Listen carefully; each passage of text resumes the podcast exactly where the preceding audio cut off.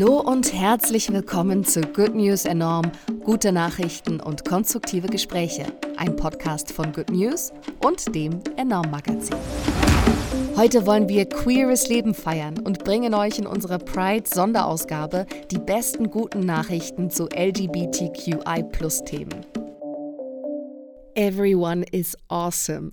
Mit dieser Botschaft bringt der Spielzeughersteller Lego im Juni 2021 ein neues Regenbogen-Set auf den Markt. Es ist der LGBTQI-Plus-Community gewidmet und will ein Zeichen für mehr Diversität und Akzeptanz setzen. Dieses Jahr wird das deutsche Grundgesetz 72 Jahre alt. 60 Organisationen fordern mit der Kampagne Grundgesetz für alle, die sexuelle Identität in Artikel 3 mit aufzunehmen und somit den Schutz von queeren Menschen auch im Grundgesetz zu verankern. Mit Sticks and Stones hat Stuart Cameron 2009 Europas größte Jobmesse für queere Menschen gegründet. Mit seiner neuen App Prouder hat er nun eine Plattform für die LGBTQI-Plus-Community geschaffen, auf der sich NutzerInnen austauschen und sich ein berufliches Netzwerk aufbauen können. Aufgrund ihrer sexuellen Orientierung wurden Menschen in Österreich noch bis 1971 verurteilt und bestraft. Stellvertretend für die Justiz des Landes hat sich jetzt Österreichs Justizministerin Alma Sadic für die einstige strafrechtliche Verfolgung von Homosexuellen und für das lange Schweigen der Justiz entschuldigt. Über 80 Jahre war Steve Rogers der einzige Captain America im Marvel-Universum. Das soll sich jetzt ändern.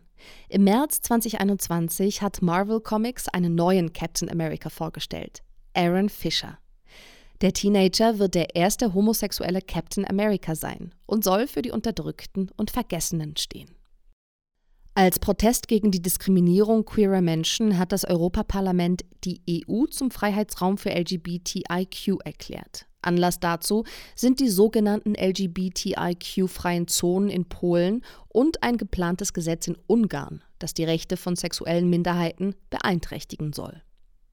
2017 gründete Sairan Atesh die liberale Ibn Rushd Goethe-Moschee in Moabit. Sie ist zu einem Anlaufpunkt für Islam und Diversity geworden und bietet queeren MuslimInnen Schutz und Beratung. Ateshs Ziel? Scheuklappen entfernen, Vorurteile abbauen und Diskussionen anregen. In Australien bieten um die 100 Organisationen sogenannte Konversionstherapien an die nicht heterosexuelle Orientierung und Cis-Geschlechtsidentität verändern oder unterdrücken wollen. Solche Pseudotherapien sollen jetzt im australischen Bundesstaat Victoria verboten werden. In der EU hält mehr als die Hälfte der queeren Jugendlichen ihre sexuelle Orientierung geheim, aus Angst vor Mobbing.